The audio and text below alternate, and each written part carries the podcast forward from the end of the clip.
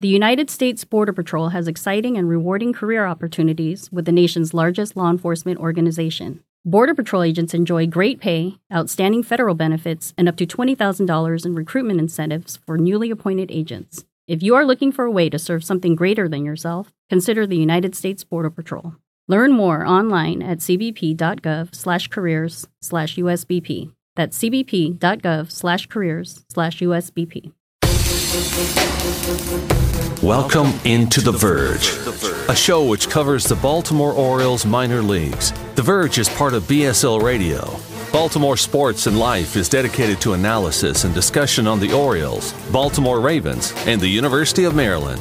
The site has a team of writers providing coverage of those teams and houses live streaming content weekly. Join the conversations at the message board, like BSL on Facebook, and follow BSL on Twitter. On Twitter. On Twitter.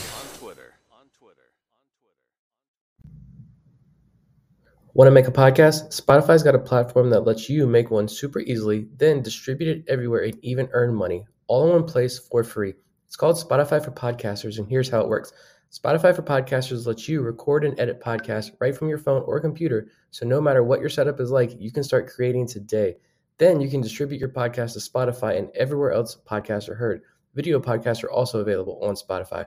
With Spotify for Podcasters, you can earn money in a variety of ways, including ads and podcast subscriptions. And best of all, it's totally free with no catch.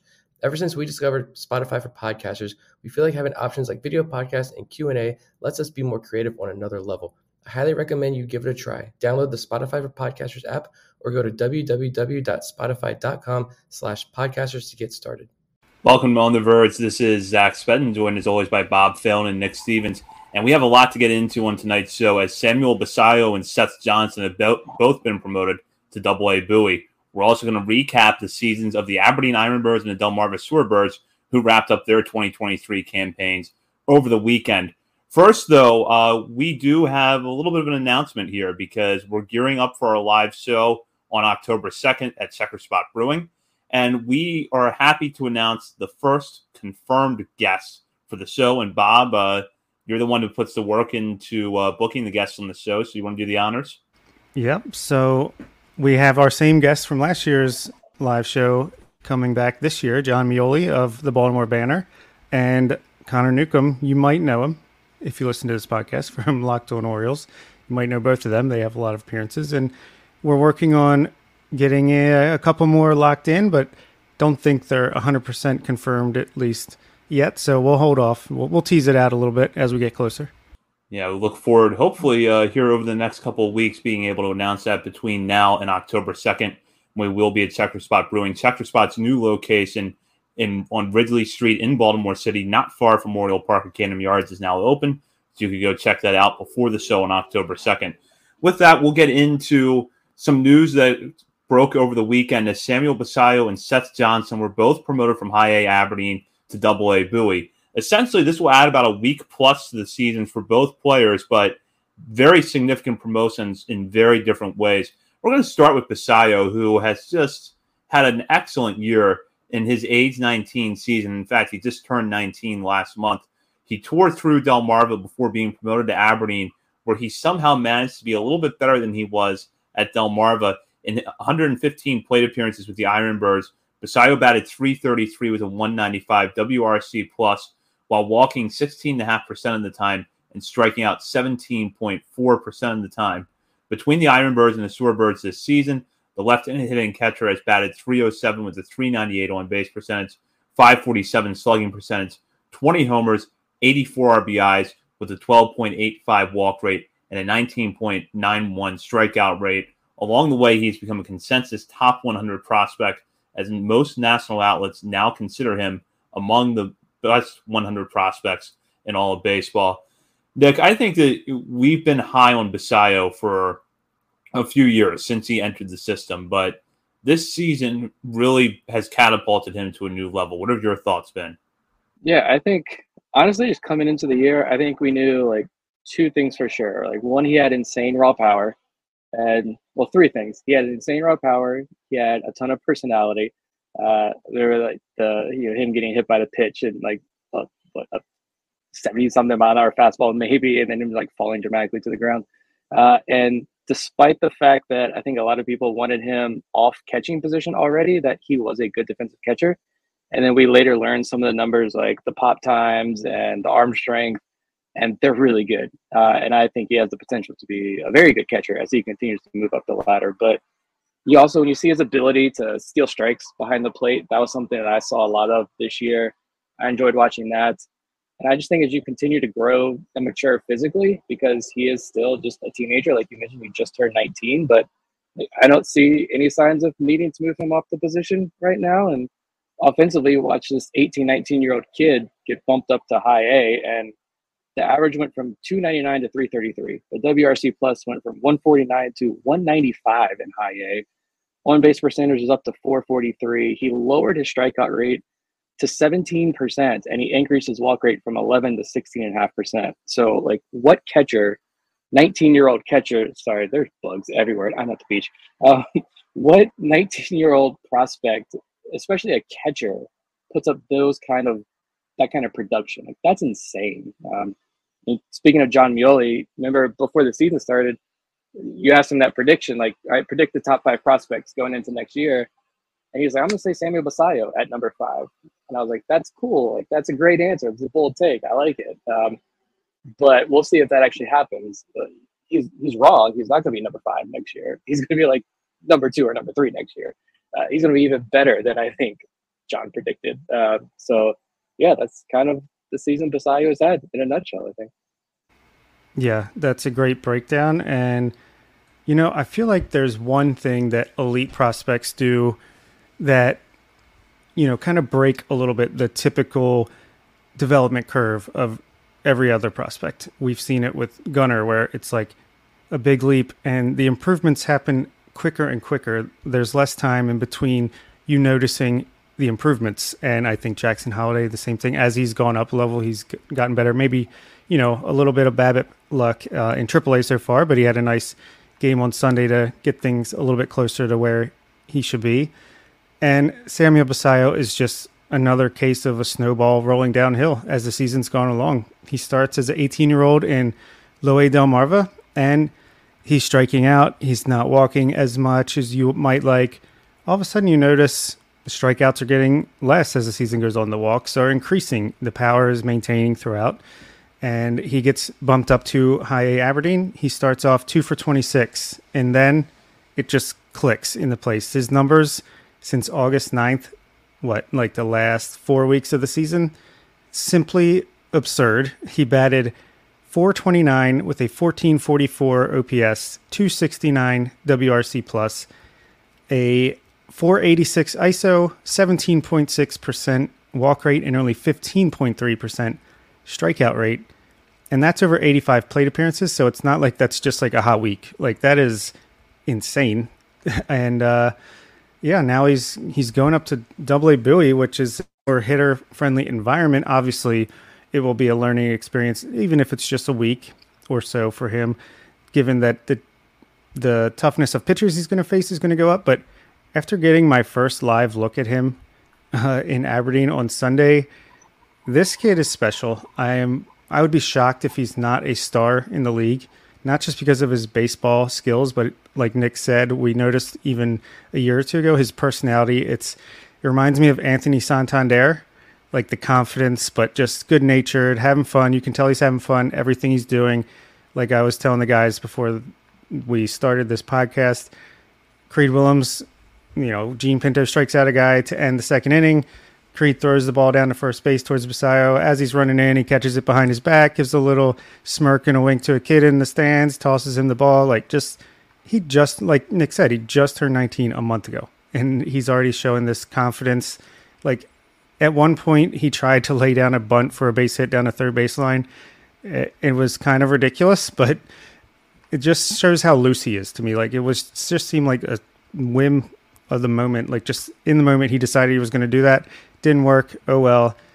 Um, his first at bat, man, he smoked two or three balls just foul opposite field that would have been at least doubles. A couple, one of them might have been a home run, and still, even though he was down 0-2, 1-2, he rocks a triple into the right center field gap off the wall in a deep center field area for for Aberdeen. Would have been gone in Bowie. Um, so yeah, just I literally cannot say enough good things about Samuel Basallo, and it's kind of crazy because we're like, oh, Adley Rutschman, no one could be a better prospect than Adley Rutschman in in the Orioles system. Oh, Gunnar Henderson, no one could be better than Gunnar.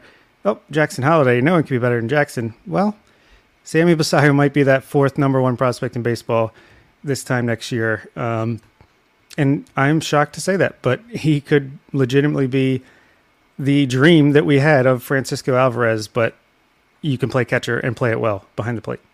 I think it's worth thinking back to earlier this year when Basallo got to Delmarva. The three of us were in agreement that it would not be a bad thing if Basallo spent the entire 2023 season at Delmarva. After all, he was 18 years old. There was questions of how that raw power was going to play.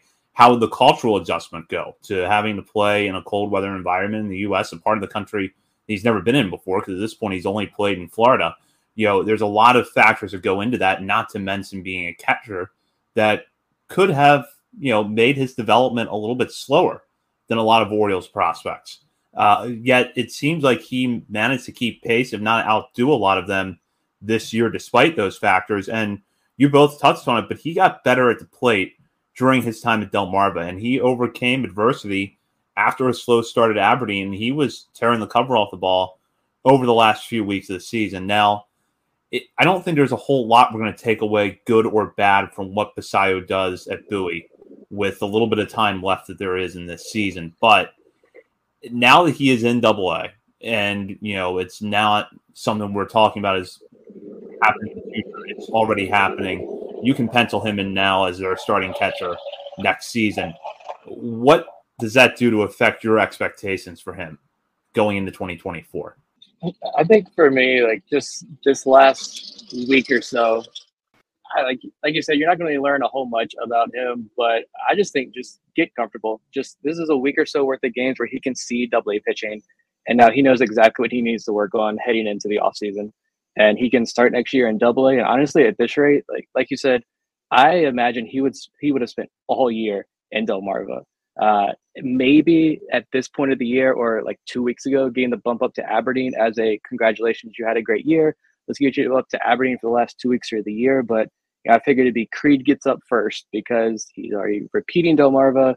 He's playing well. He gets moved up, but Basallo, he's so young, he's so raw. He's gonna spend a lot of time down there. I, you know, we say it all the time, but I'm still so hesitant or like want to be hesitant with a lot of these prospects. But we say it all the time that the Orioles have proven to be really aggressive with a lot of these younger prospects, especially the younger international hitters. I feel like they've been very aggressive with these guys. So it wouldn't shock me at all that he gets this initial taste of Bowie. He knows exactly what he's got to work on coming into next year, and he comes out strong next year in Bowie, and he's ending next year in AAA easily. Yeah, like I was saying, these elite prospects get better quick. And like we've been talking about with Jackson Holliday, why we think, or at least I think, that he could personally compete for a job out of spring training with the Orioles is because I imagine he's going to put in a lot of work in the offseason to get better. And he might take another leap just from October or September, October to February, March of 2024. And the same goes for Basallo. Again, he's just turned 19 he can get stronger, even though he's already hitting 110 miles per hour exit velocities on his home runs right now. Like, who knows? The sky is the limit. He's gotten better with his eye. Maybe they he works with, uh, you know, the whatever the pitch machine is that kind of simulates the toughest pitches in the world, and he gets his swing decisions even better over the offseason. I, or he just continues to round out his game, get in better shape. I don't know, but he's going to start in Double A because why would you end him there and not start him back in Double A next year, especially with what he's done in his limited time at Aberdeen? Yeah, he's certainly going to start. He might even get invite to big league camp uh, to join that incredible list of spring training invites that will be there. And you know, if he starts in Double A by June, July, maybe if he's performing, he's in Triple A, and then sky's the limit. Like I'm going to keep saying that 20 times tonight, apparently, and. uh you know, he's going to be the guy we're speculating September. Oh, is this the guy that we're going to give a tease in the, which is crazy because he'll be a barely 20 year old catcher and they tend to develop, need more time to develop. And uh, so far, Basallo has not needed that time, but we'll see. Maybe he'll be a guy that, you know, eventually will have to settle in somewhere and get some extended time, but he has not made that the case so far. While Basallo is going to get his shot to get his feet under him in Bowie's lineup over the next week, Seth Johnson is now in Double A. Also, Johnson, who's working his way back from Tommy John surgery, has had four starts for the Orioles so far this season. He's pitched seven to third innings between three levels, and really, when you break it down on a game by game level, he's had three very good, clean outings with one bad one mixed in there against Jersey Shore back on August 31st. But nonetheless, he has looked really good. And from the national writers we have had on the show that were following Johnson during his time in the Tampa Bay Rays system, um, the hype has been pretty substantial. And it's just been a matter of whether or not, you know, not a matter of whether or not, a matter of when he can get healthy, get adjusted to a new organization, and show what he could do. There's a feeling when you watch Johnson that he could be this time next year, if not the top pitching prospect in the Orioles system certainly one of the top. For now, though, he'll have a shot to have probably at least one outing in Bowie before this season wraps up. Nick, I'll start with you here. We're just now getting our eyes on Johnson as an Oriole for the first time. Uh, but this is pretty significant that he is getting to Double A in his first summer back from Tommy John surgery. What are your thoughts been on him so far, and what do you think we can reasonably expect next year? I think this year it's just you know, haven't seen too much of him, obviously, and it's a couple innings off Tommy John surgery, so I don't have any major takeaways. Just really been impressed with like the strikeout and walk numbers. Honestly, like ten strikeouts, three walks, no home runs allowed in seven innings. Like I know usually the command is one of the last things to come back when you're returning from Tommy John, but he hasn't really shown any issues there. And I think, you know, he probably begins next year. He could be a guy, honestly. Again, talking about being aggressive with these guys. I could see him being a candidate for like a short stint in Bowie. Like he spends a couple weeks there, but maybe he goes to the Arizona Fall League. I don't know. A guy rehabbing. I don't know if the Orioles are going to be super open to that, honestly, but we'll see. Um, but I could see him having a really good offseason down in Sarasota over the winter, and then a good spring training leads to a fairly short time in Bowie next year. He's up in AAA and he's pushing for a major league roster spot by the end of next year. Like maybe that's a bit aggressive considering that he's just coming off Tommy John surgery, but like when he went down with Tommy John surgery, he was already still pretty raw as a pitcher. But the stuff is like that. The stuff is as good as I go back to like our conversation with Aaron Layton. He really, really got me excited about Seth Johnson. And I mean, if the stuff truly is that good and he can settle back in quickly from the surgery, then I think to repeat what Bob said, the sky is limp with Johnson as well. This is a high ceiling guy that the Orioles got for like super cheap because he was going to be out for the year. I think that's going to be there's a massive wait and see project there with him, but he could pay off big dividends. Like this is a guy that I am genuinely excited to see go like full strength next year. Yeah, we're super excited and justifiably so for Chayce McDermott, who has you know progressed and developed under the Orioles since they traded for him in the same trade, by the way, and uh, you know he's knocking on the door, and Seth Johnson has better stuff, and it's back following his Tommy John. He's sitting ninety six point two, something like that. He's touching ninety nine one hundred. He's he's got great stuff, and I I do think he's going to be fast tracked because his age and and you know he's going to be healthy if his stuff is back. I don't see any reason to baby him. I think it would be nice if he could play in the AFL. Like Nick said, it's a great point. Like I don't know, they might want to be more in control of how his innings over the offseason go, uh, coming back from injury. But yeah, start at Bowie. I wouldn't expect it to be a super long stint in Bowie. Maybe similar, maybe even quicker than McDermott got up to AAA. And yeah, I think he could be an option, at least out of the bullpen in September. Who knows what the Orioles major league team is going to look like next year this time, but they'll probably be close to 90 wins again mid September 2024, at least we hope. And he could be a guy that helps out big time in that bullpen just with his pure stuff. And yeah, he's very exciting. You know, it's hard to evaluate and rank him when he's sitting on the sidelines with his Tommy John surgery. But now that he's back and we've seen that his stuff is back and it seems like his control isn't too worse for the wear already. Yeah, I think we have a better idea of where to slot him in in our prospect rankings. And I think the Orioles are probably already devising a plan for next year and, and when he will help the major league team. And I think it'll be late late 2024 or spring training 2025 when we really see the fruits of that labor. And honestly, the only other point that I had about Johnson is the fact that the reason I'm so excited for Johnson is personally is because the Orioles are finally getting credit on a national level for this pitching development. Finally. Like, how many times have we been yelled at and scolded and mocked for like our belief in this system to develop pitchers? And now the national media is catching on and being like, hey, these guys are actually really, really good at developing pitchers. One of the best organizations in all of baseball at doing this. And when you have a guy as I don't even want to say as raw, although I feel like he still is kind of raw as a pitcher, but as high of a ceiling as Seth Johnson in this organization, they can do really big things with him. So that's that's what my genuine excitement comes from there. Yeah, just give a little bit of background on Johnson for listeners that maybe don't know it or knew it at the time of the Trey Mancini trade, but have since forgotten it. Johnson actually started out at Louisburg College, a junior college in North Carolina, primarily as a shortstop, and really did not take up pitching until after he was tra- after he transferred to Campbell University. The Rays saw enough that they liked Campbell to take him 40th overall in the 2019 draft. He didn't make his de- full season debut until 2021 because of the COVID year. Was very good that season at Low A Charleston and was off to an excellent start at High A Bowling Green the following year before suffering the injury and undergoing Tommy John surgery. So even though you know you might look at his MILB player page, see that he's going to be 25 next week. He's in Double A this year. Was drafted back in 2019 he doesn't have that typical pitcher's trajectory. Um, nonetheless, though, I think that people who had the chance to watch Johnson throw before he was hurt really liked what they saw. Clearly, the Rays, an organization knows what they're doing with pitcher pitching prospects, liked what they saw a few years ago. So this is a guy that had pretty high hopes for. And I agree with the two of you that the trajectory next year could be kind of quick out of Bowie. I mean, we did see some instances this year of pitchers repeating levels a little bit longer than I would have expected. I wasn't expecting Justin Armbruster to stay in Bowie as long as he did this year. And I think performance wise, he could have started this season at AAA.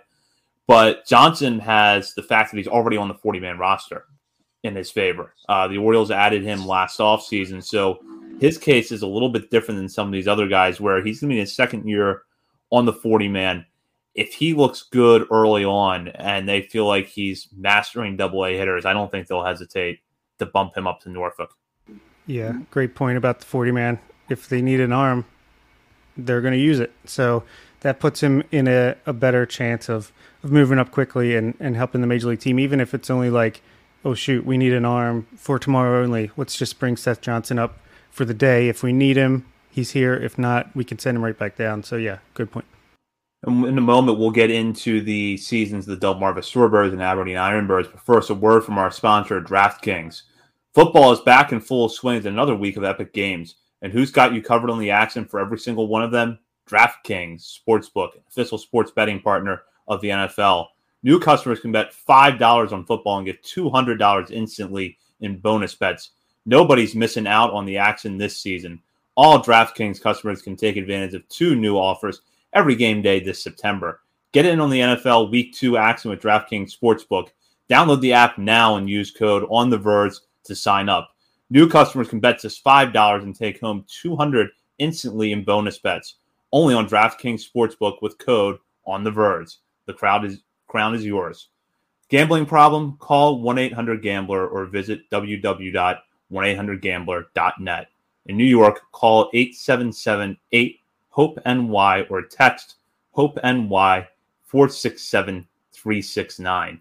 In Connecticut, help is available for problem gambling. Call 888 789 7777 or visit ccpg.org. Please play responsibly. On behalf of Boot Hill Casino and Resort, Kansas, 21 plus age varies by jurisdiction.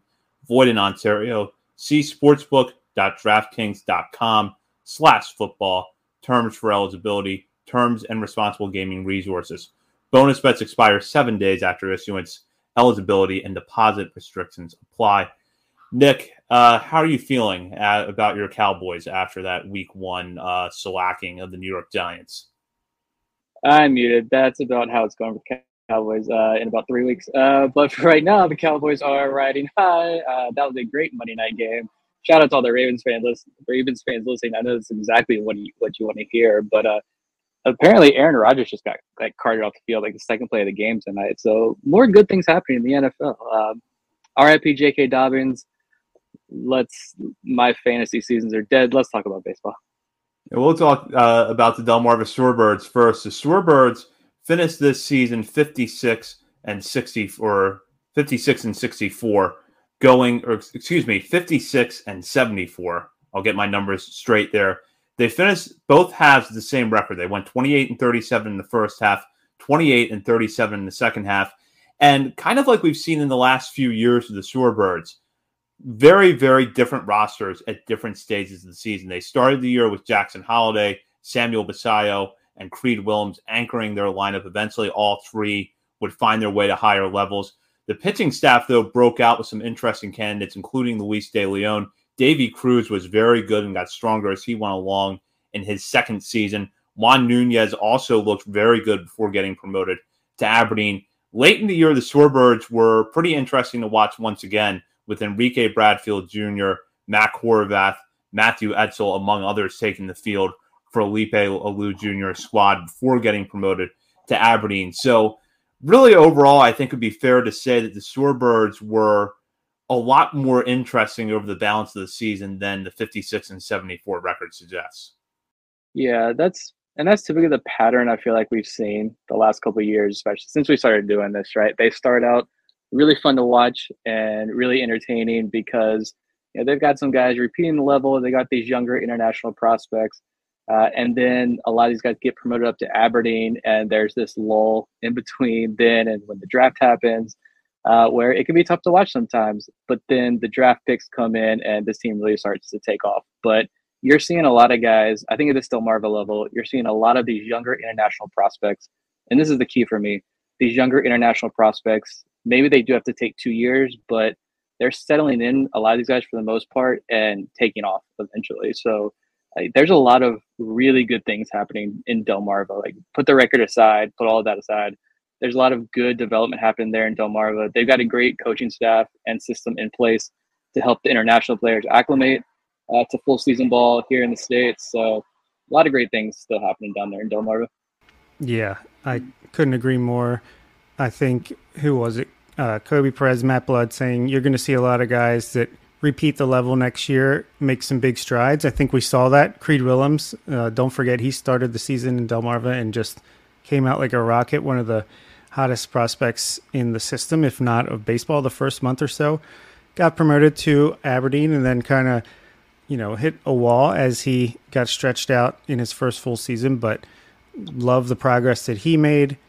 Elio Prado came back, did really well, and there's just other examples. And then I think you're going to see some guys that, you know, maybe we had some hopes for that didn't perform quite as well as we wanted them to.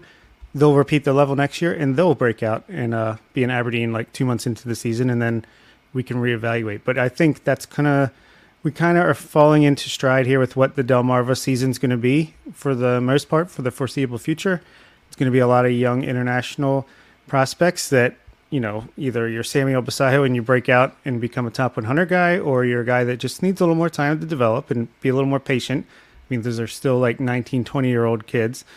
Uh, and then you get that influx from the draft just as you lose your best players to Aberdeen, and then you lose them. And at the end of the season, it's, you know, who's left.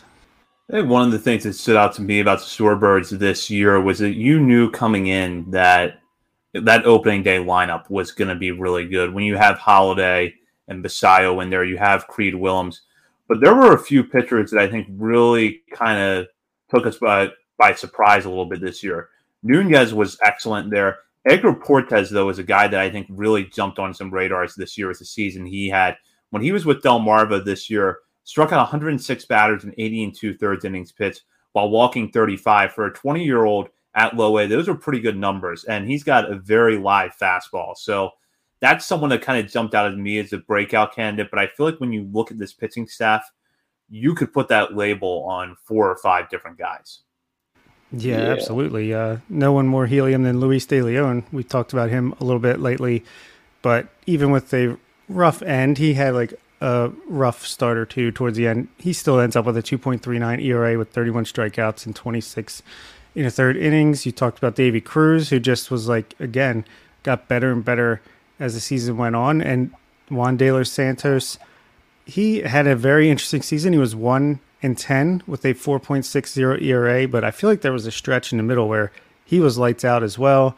Moises Chace had to be slowed down. I think more so for innings than an injury towards the end of the year, but he had 100 strikeouts in only 68 innings and got better as the year went on. And I feel like, again, these guys that are super young and get better as the year goes on, great sign for the future. Yeah, I highlighted two pitchers here uh, that I, I know I wanted to look at real quickly, and Chace was one of them. He's still just 20 years old. Spent all last year in Delmarva and this year, but 68 innings this year, which was nine more than last year. And last year was a lot of injuries as well, but he saw his ERA drop like half a run this year. Uh, his strikeout rate went from 23% to 33%. The average against went from 211 down to 193. I think really overall, everything improved pretty dramatically except the walks. I think he did walk more guys this year, but he only walked nine guys over his last 21 innings which was a big improvement. So I think it's good to see him trending in the right direction there at the end of the year. I really like to see him take off in Aberdeen next year. And then Davy Cruz for me was another guy who, you know, he catapulted into Baseball America's top 30 at like the midseason last year. And then no one really ever talked about him after that. I think the draft picks came in and he dropped out of the top 30 and people just kind of stopped talking about him. But he showed great improvements, I think, too, across the board. And he's still just 19 years old, which I can't believe. But I thought I'd see him at high A, at least to end this year, because he's pitched like 150 innings in Delmarva now. But he had a 25% strikeout rate. His walk rate, he improved by like 3%. He, is, he lowered his XFIP by more than a run, I think, this year. And he doesn't have the velo, I don't think, that Luis De Leon does. I don't think very many people do have that type of velo from the left side or any side, but uh, he does, I think, have a starters repertoire. And Davy Cruz and Moises Chace, I'm really hoping are kind of solidify that Aberdeen rotation next year because those are two of the younger pitchers, international pitchers that I'm pretty stoked to watch. And real quick, I do want to mention Teddy Sharkey because wow, this guy we heard he's a psychopath, but he's also electric and dominant on the mound. I feel like this is a guy that's going to start in Aberdeen's bullpen next year and might be making a case to uh, get to the majors by uh, September of 2024 if he keeps this up because he is phenomenal. In 10 innings pitched, two in the FCL, eight in Delmarva, he has given up four hits, three walks with 16 strikeouts, and yet to give up a run in his professional career. So, you know, I'll cue the Jaws theme music here. One guy offensively that I wanted to mention because we're not going to get a chance to talk, probably not going to get much of a chance to talk about him for the rest of the show. Tavian Josenberger, um, if you look at him compared to the other 2023 draft picks out of college, you know, guys like Matthew Etzel, Enrique Bradfield Jr., Mac Horvath, I think it'd be fair to that Josenberger, maybe it took him a little bit longer to get his feet under him in pro ball, but he went on an excellent run at the end of the season. Um, over his last eight games, he went 13 for 29 to plate, six walks to nine strikeouts. And here's what kind of blows me away about this. Out of those eight games, five of them were multi hit games. Uh, we heard about that bat to ball skill that he brought over out of college from Arkansas. The fact that the power was coming around a little bit. And, you know, that first summer out of the draft, I don't know that you're going to learn a lot about a guy, but I kind of saw there over the final couple weeks where the makings for Josenberger to be a pretty solid player in professional ranks are there. I, I just think he, I think he was a guy who's a little bit more raw than everyone else, but the Orioles did take him fairly early on, a third round pick. So they obviously like his ceiling. I just think he's again, I hate to put that kind of bad juju comp on him, but I do just keep continuing to get like Reed Trimble vibes, like Reed Trimble when he was drafted vibes. He can play. Josenberger can play the dirt as well. He has that ability. I don't know if we'll ever see that, but he he's athletic enough to play on the dirt, uh, and he's got the sneaky power. He's a super athletic outfielder. Can play all three outfield positions, I believe. So I think this is a guy who might take a little bit extra time. He's a 21 year old college outfielder out of the SEC. So I know that's weird to say he might take some extra time, but I think he will. But he could be a guy that if you're patient enough and this system works with him the right way and it just clicks between these two parties, I think Josenberger could be a really good find there in the third round. Yeah, he got really hot there, like Zach, you were saying, and really got his numbers up to a pretty respectable level in a hurry. He was batting in the 100s uh, for a long time, and he ended up 256 with the 698 OPS in Delmarva. He did walk consistently throughout, even when he was slumping, so he's got that good eye that the Orioles look for. I think, you know, it's hard to really take anything away from these guys that are just coming out of the draft. They're probably not tinkering too much with them. They're probably just letting them get some professional experience. And, you know, if they start out really hot, like Matthew Etzel and Enrique Bradfield, Mac Horvath, then they'll promote them and give them a little more of a challenge. But I think the full season is when you really see what we have here, and still completely optimistic with Josenberger and what he's got, and especially that little flash that he showed shows that what he's capable of. I had one more hitter that I just wanted to point out from Delmarva real quick. Uh, Anderson De Los Santos just didn't want to pass it by without throwing his name out because I strongly believe that it, if you just look at his numbers, like the baseball card stats, you pull up his player page, you look at that, you look at the OPS, you look at the batting average, you're like, uh, all right, what's so special about him? He's had some of the best batted ball data in the organization, I think, for like the last two years. I know he's been a guy that Jon Meoli has highlighted on numerous occasions. I remember at the beginning of the year, you know, remember when he got mysteriously cut on the MILB transaction page. Um, and there were some some people like in the organization I know that we were talking to, like, uh, I don't know what that was about. Um, there was like a mad dash there because I think the organization really does like this guy a lot. Uh, he's only 19 years old, so he won't turn 20 until January. I I think it's easy just to say, oh, he'll repeat the level and break out. And I know we say that a lot, but I genuinely think that De Los Santos is, if I'm putting my money on one guy to do that next year, it's going to be De Los Santos. Completely agree. I mm-hmm. have a couple other guys too, but on De Santos, you know, if you look at his time from July 15th to the end of the season, so two solid months there, he did bat 266 with the 730 OPS. That's a 106 WRC plus. ISO is a little bit higher. The walk rate's creeping up to like a, a league average level. Strikeout rate was a little bit down from his full season numbers. And yeah, I completely agree that I think he's going to be a huge breakout candidate in 2024. And I also wanted to shout out a couple guys. Stiven Acevedo, who feels like he's been in this system for a decade. he's still only like 20 years old or is yeah, I think he's still only 20 years old because he was signed when he was 16. Um, yeah, he really started to put it together. I one of the dailies recently I broke down like his season in chunks, and he just progressively got better and better. He's learning to tap into that raw power that we knew he had in his six foot four frame, and really, as the season went on, he was just hitting bombs, doubles, home runs here and there, walking more. Uh, really think you know is another case for why don't give up on these guys super quickly, especially when they're this young in full season ball. It could take one, two, three seasons. So Michael Hernandez, you still have a little bit of hope. And Angel Tejada, another guy who deserves a shout out just because who knew, right? Like that he would get up to Delmarva. He didn't play in the FCL this year. He was in Delmarva. He started a little bit late, but he played his entire season in Delmarva again, 19 years old, doesn't turn 20 until January, just like Anderson De Los Santos. He put up a 96 WRC plus. He batted like 249.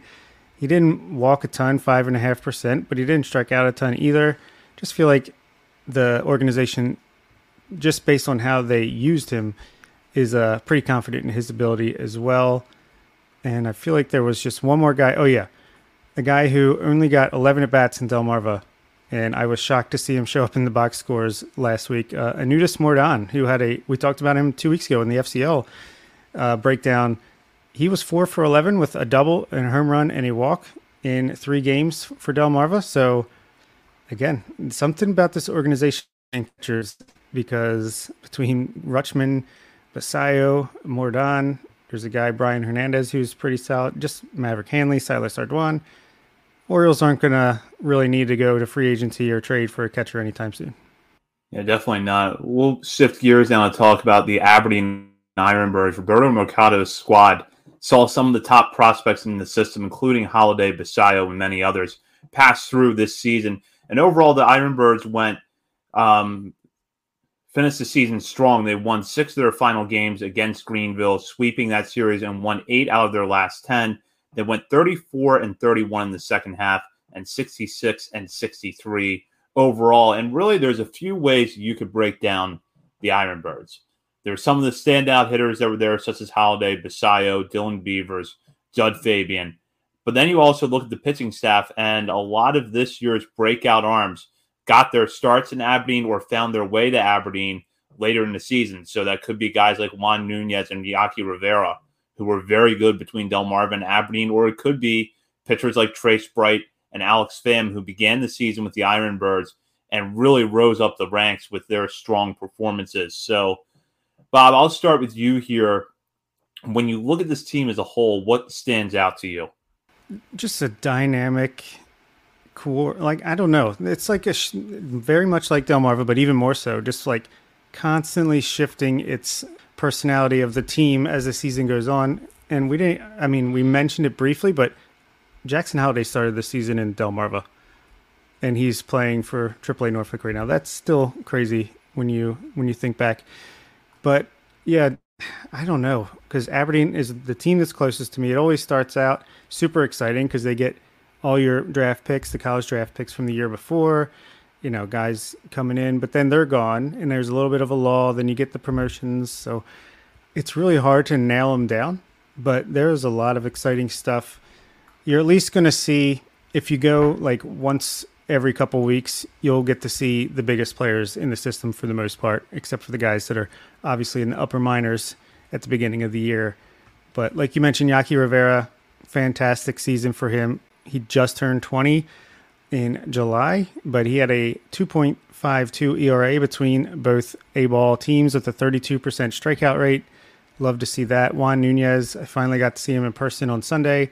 Super impressive, sitting 94 95. He touched 97 at one point. Just looks really confident on the mound. Again, just a vibe thing. I feel like he looks the part of a, a major leaguer in the future. So, yeah, and I think pretty much every pitcher that pitched for Aberdeen, at least in the starting rotation, like had their moment because Jake Lyons for a while was super hot. I don't know if he survives this offseason. I know he's getting up there, 2019 draft pick, but Kyle Virbitsky started off super slow after being in the Darell Hernaiz trade, but he finished the year super strong. 3.83 ERA, 103 strikeouts in 103.1 innings. Cooper Chandler came out of nowhere, had a great season. Um, yeah, Daniel Lloyd was fantastic. Cameron Weston, all the guys that moved up, Jean Pinto, Alex Pham, Trace Bright, list could go on and on. But just great pitching in Aberdeen because of it's a pitcher's park. But even the the hitters, you know, it's a breakout when you're performing well in high A. Just an example, Jackson Holliday batted 314 with a 940 OPS in the pitcher's park of Aberdeen, and what do you know? He's pretty good. Yeah, I think just generally speaking about Aberdeen, like last year, it was kind of like, all right, let's see what these guys have in terms of the coaches because uh, you look at this manager staff last year or the entire coaching staff last year, a lot of younger guys and newer guys to the organization. Roberto Mercado, this was his first job last year in the professional ranks, uh, first managing job in the professional ranks. He took, I mean, he was working at what the high school level two years ago and an extensive, fabulous baseball resume. But as far as professional coaching goes, last year was his debut, and he took Aberdeen to the championship series. Uh, and he had a first year, first year in the organization, pitching coach and Forrest Herman, who did some unbelievable things with those pitchers last year. And it's carried over this year to Austin Miney came over from uh, UNC Charlotte or just Charlotte. I forget what they're called now. Either way, Charlotte. He came from the college ranks, this was his first year in the organization, and he picked up the torch that Forrest Herman left, and he's continuing to carry it. You guys have talked about the pitching. The pitching in Aberdeen, I think, year after year continues to be the area that I know I target as there's no big names. There might be one big name guy on that entire roster, but yet it's for the last two years, it's been arguably the most dominant staff. And they only get a lot of these guys, not everybody, but a good chunk of these guys only get better when they get up to Bowie, which is a pitcher's park, which has been the most, arguably, in my opinion, the most phenomenal thing about watching this entire farm system. Um, but shout out to Austin Miney, shout out to Roberto Mercado and the job he's doing. Shout out to Zach Cole. I think he's been there for a couple years now, the hitting coach for Aberdeen. I mean, I know we're leaving guys off, apologies, but these guys are doing a fantastic job down there in Aberdeen because the hitters, yes, I know a lot of people see some of the numbers with guys like um, pick a player, you know, that struggles initially down there in Aberdeen and sometimes it takes a couple months but they settle in right? And it's because it's their first full year in the organization they're beginning in aberdeen. And this organization does a fantastic job of letting these guys figure it out and struggle on the spot. And once they take off it's worth the wait with a lot of these guys. So shout out to them. And one thing too i know we've touched on it a couple of times but i think down there in aberdeen you've seen a new strategy that the major league team is going to start to employ a lot more. It's speed on the base paths it's being super aggressive. I don't think that's just a matter of taking advantage of, excuse me, low A or high A catchers with subpar arms. I think it's just uh, taking advantage of playing on turf and a fast surface down there in Aberdeen. I think it's legitimately the Orioles are kind of using that as uh, you know, a breeding ground, almost an experimentation lab of what's this going to look like at the next level. And uh, I think it's going to look pretty darn awesome over the next couple of years. Yeah, good call. And I just one more pitcher. I don't want to. F- he's kind of caught in the middle. Jared Beck. He had a great season with Delmarva. Uh, 3.86 ERA over 58 innings with 78 strikeouts, and you know didn't perform as well down the stretch after he was promoted to Aberdeen. 20 strikeouts in 17 innings, 5.82 ERA, and I think he was dealing with some injuries down down the stretch. But really great season for him as a seven footer. I mean I didn't expect him to even be as good as he was in Del Delmarva at any point in the beginning of his career, just because you're seven foot tall. That's a lot of mechanics you have to get right.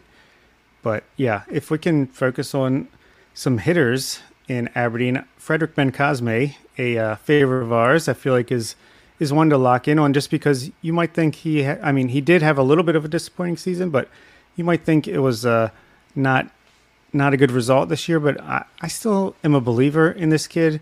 He's still super thin. He has to put it, he's six foot tall. He has to put on some good muscle and start hitting for more power. But at 20 years old, he still, again, will be 20 years old until Christmas. So he still doesn't strike out. He only struck out 14.1% this year. He walked 11.6%, which was a career high. All he's got to do is add some more pop, and I think he's going to start to explode. He looked much better on defense. He looked super smooth at shortstop this year and second base when Jackson was there. And yeah, don't give up hope on Bencosme, even if he didn't, you know, light the world on fire the way he did in Delmarva last year. You know, it's a it's a different beast. It's a big jump from low A to high A. And my guy Elio Prado, who he had a really solid year for Delmarva, a 115 WRC plus. And again, this is a guy who's still only 21 years old, despite being part of the Andrew Cashner trade with the Boston Red Sox, along with Noelberth Romero, and dealing with injuries and a COVID year. And he's still just 21. He finally, you know, performs at Delmarva consistently enough to get the bump up to high A Aberdeen. And he puts up a 104 WRC plus overall, which is pretty good. But he did have a stretch from July 26th to the end of the year September 10th, where he batted 277 with an 843 OPS, 128 WRC plus, 8% walk rate, 20.7% strikeout rate. So, again, a guy who's improving still, and uh, I have some some hopes for. Yeah, going back to what you were talking about earlier, and this is a guy that I know we're going to get a chance to discuss more next week when we wrap up Bowie season. Max Wagner is the perfect example of someone who gets off to a slow start, but then ends up really finding his stride. And he became one of the Ironbirds' more reliable hitters in a lineup that had a lot of talent passing through at various points this season. Jud Fabian put together a strong run there over 56 games. Dylan Beaver is another guy that got off to a slow start and really rebounded, and now I think has solidified himself as one of the more intriguing hitters in this farm system. Even some guys that fly under the radar a little bit. Maxwell Costes showed really good power in the time he was there. Um, Ryan Higgins, it seemed like the extra base hit power was picking up a little bit as the season went on. Luis Valdez, not great numbers offensively, but 43 steals and 48 attempts uh, during his time at the Ironbirds. He ended up ending the season in Delmarva, but that impressive speed was on display there. So, really, a lot of interesting players on that roster this year. Yeah, I jotted down a couple too. A uh, couple to piggyback off Bob there. Bencosme, I mean, I just think he was challenged for the first time in his career, really. And he did finish on a really high note. Like, I'm not really moving him on my top 50. I think he might have dropped only because the draft picks that moved in ahead of him, honestly. He's still only 20 years old. That power could still develop. I hope it does, but he's still got a lot to grow, you know, physically. Um, but I think you look at him over this last month, which was only nine games, so small sample size, but still, he ended the year, those final nine games, he hit 421 with an OPS over a thousand and only struck out twice in those nine games. So that was really good to see. I think other hitters, I think I only noted one other hitter that I want to talk about Creed. Creed Willems. I know you look at the Delmarva numbers.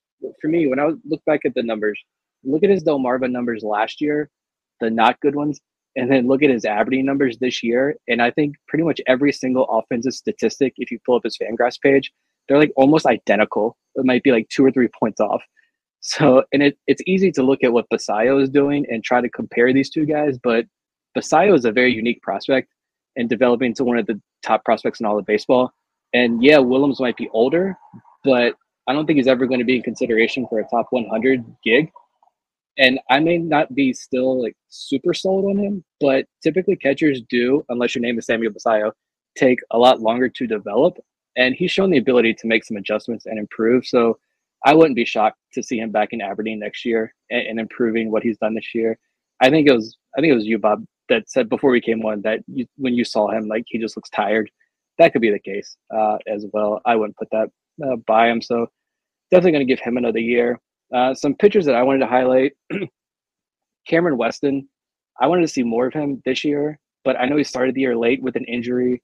So they probably didn't want to push him too much here at the end, but we know he's got some wicked secondaries. If he can just show that, you know, he can miss bats maybe with fastball at double A next year, I think he'll open more eyes and could be a real sleeper from that 2022 draft class. Uh, Sharp, my guy that I targeted immediately after the 2020 draft, so I'm going to stick with him.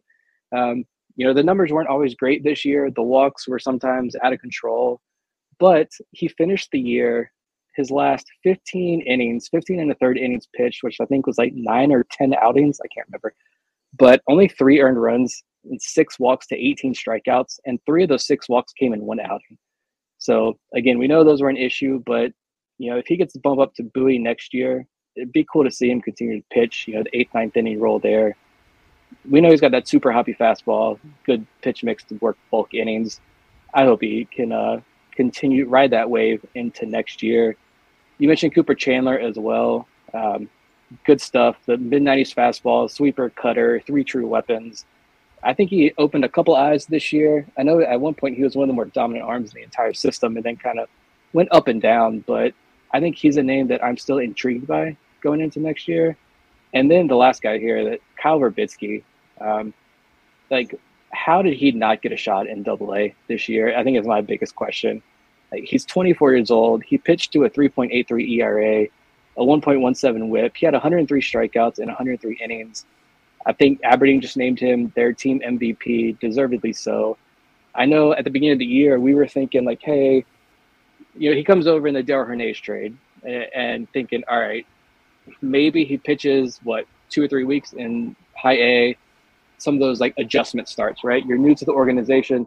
That is a gigantic bug. Um, maybe he gets two or three starts here, adjust to the organization, and then he's going to get the bump up to the double A here. But he never got that bump up, and it was a few disaster outings. And now we're like, oh, this guy might get cut two, three weeks into the year. But he has a super strong year. Hopefully, the organization is still high on him. They did target him for a trade, so maybe it's just like a logjam up there in the upper levels of the minor leagues, and he was blocked by that. So, but regardless, he had a fantastic year as well down at the Ironbirds.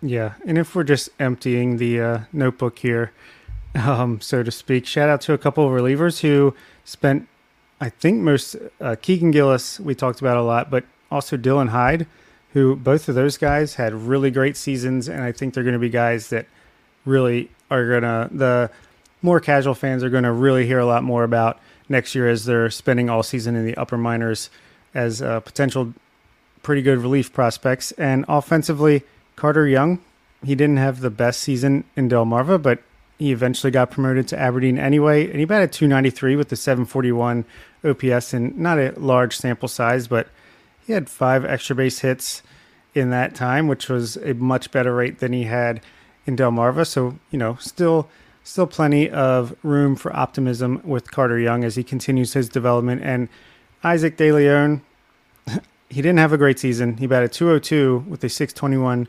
OPS, but I don't know if he was batting 200 all season until the final day of the season when he went uh, two for four and finally nudged it over the 200 mark. So just a guy I've been high on in the past, but hasn't exactly put it together.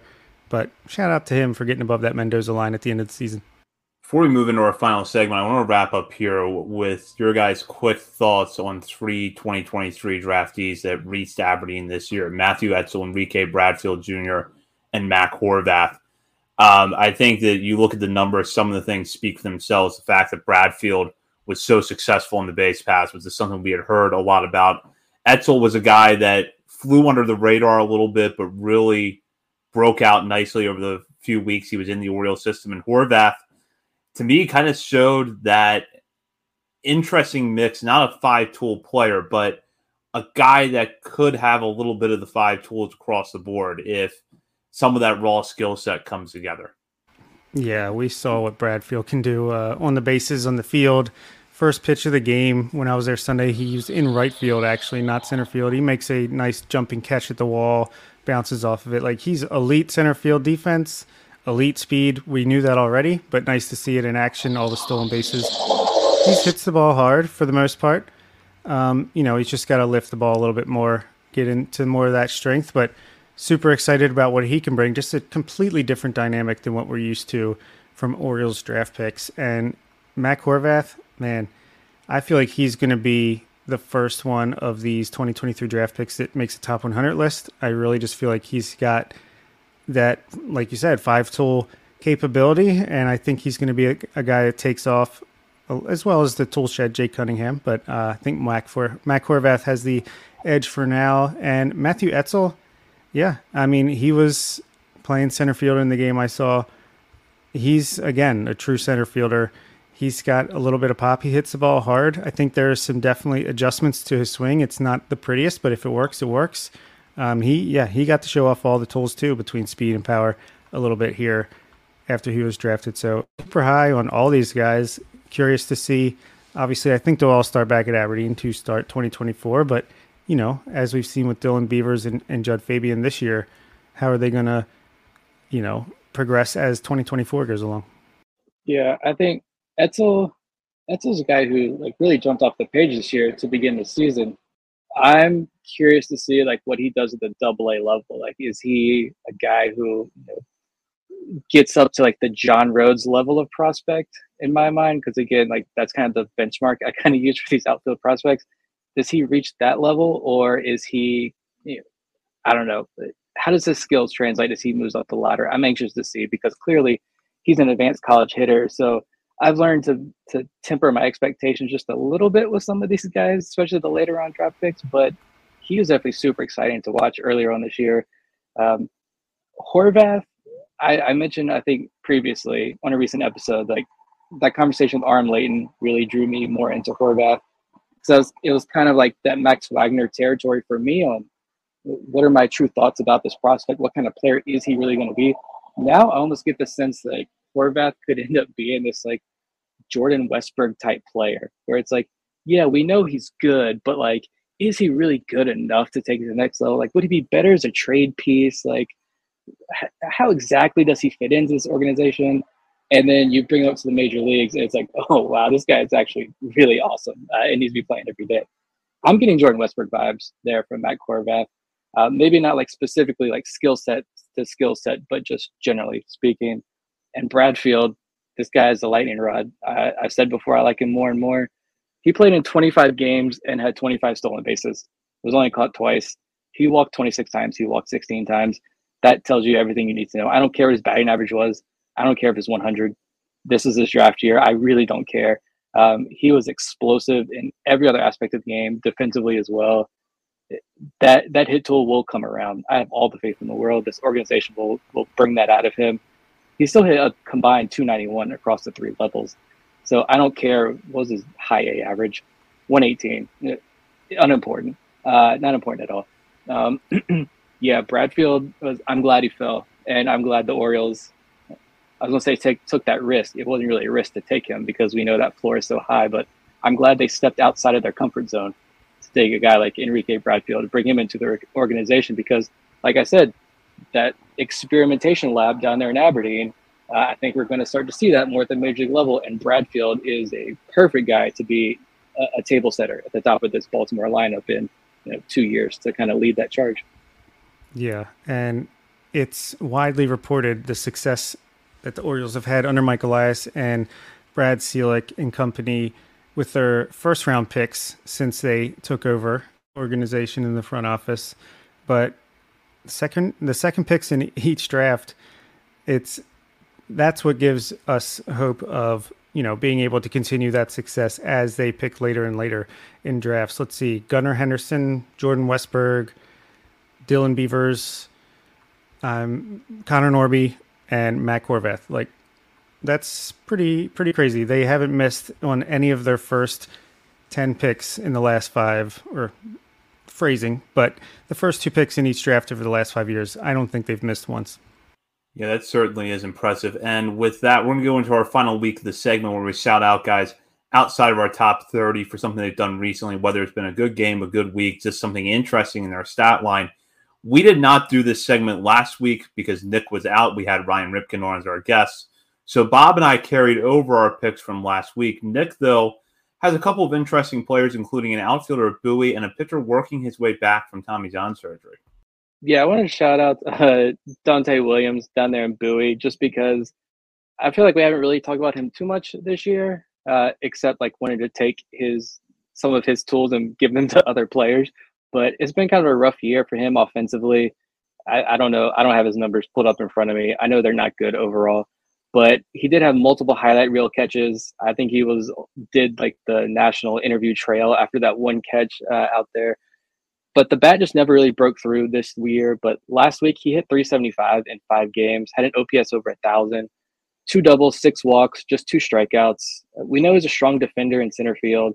He's fast on the base base paths he's a lefty. Like if that bat could just improve just a little bit, like I think he'd be a fun option for the Orioles. But you know, we'll see what next year brings. And I just want to shout out Zach Peek again, someone you know we really haven't had the chance to talk about a lot this year because he just returned from Tommy John surgery, but he had four no hit innings with Aberdeen last week.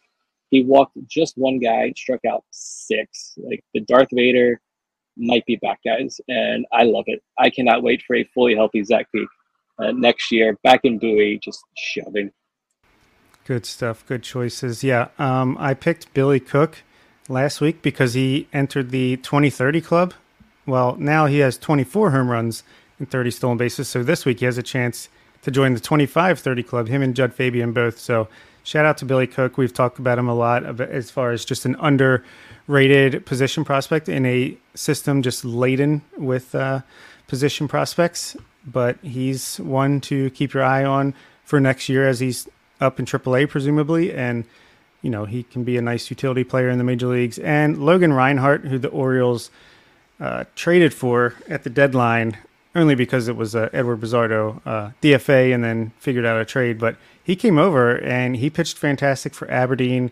Finally, gave up a run towards the end of this, his stint with the Orioles uh, with the Ironbirds, but I think he ended with a 0.95 ERA and just looked great, had great uh, strikeout to walk numbers. And yeah, who knows? Maybe he can be another guy that the Orioles just pluck away from a team. They just see some peripherals that they think they can work with, and then they turn him into something. I mean, there's Ryan Hennon, who you never heard of, but he's had success this year from the Orioles pitching development, and and who knows what eventually happens with these guys. I'm sure Ryan Hennon will go to the AFL like Nick Richmond last year, and people will be like, "What? Who?" But they've had success in the minors with this. We'll see if they can uh, eventually get one of these guys up to the majors. Maybe Logan Rinehart could be the one. Good choices. I'm going to go with my hitters. A guy that Bob mentioned uh, a few minutes ago, but I want to take a few minutes to talk about Carter Young, who was promoted to Aberdeen after 85 games at Delmarva, and it was a mixed bag. Uh, there was a couple of stretches there where Young had hit the ball really well, but you look at some of the underlying numbers a 320 or 236 batting average despite a 328 batting average on balls in play, a walk rate of 11.6%, but a strikeout rate of 26.8%, and a WRC plus of 89. In Aberdeen, though, Young really seemed to take some steps forward, definitely driving the ball a little bit more consistently. Hits 293. Slugging percentage jumps up from 319 to 397. His on base percentage sits at 344, despite the fact that his walk rate did come down quite a bit from where it had been in Delmarva. However, he did post a 103 WRC plus during his time with the Ironbirds. So, relatively small sample size, but also at 64 plate appearances, the point where some of those advanced metrics, particularly the walk and strikeout rate, do start to neutralize a little bit. So, we don't know what would have happened with Young had he had, you know, say another three weeks at Aberdeen. But nonetheless, I think he ends the year on enough of a high note to give the Orioles some confidence going into 2024 that he could take a leap forward. And then Brandon Young. Uh, last week, he had a little bit of a rough outing against New Hampshire, but overall, he has looked really good on his return from a shoulder injury.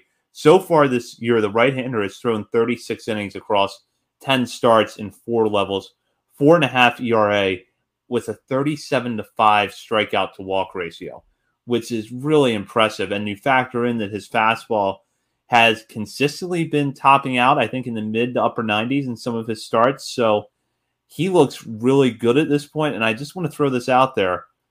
He's Rule 5 eligible after this season. Uh, so the Orioles, yeah, I know we haven't seen a lot of him this year. It's a risk coming off the shoulder injury. But if you want to look at an under the radar name of someone the Orioles may want to move some things around for to protect. Brandon Young might be that guy, especially because a lot of people in the organization were really high on him before the injury.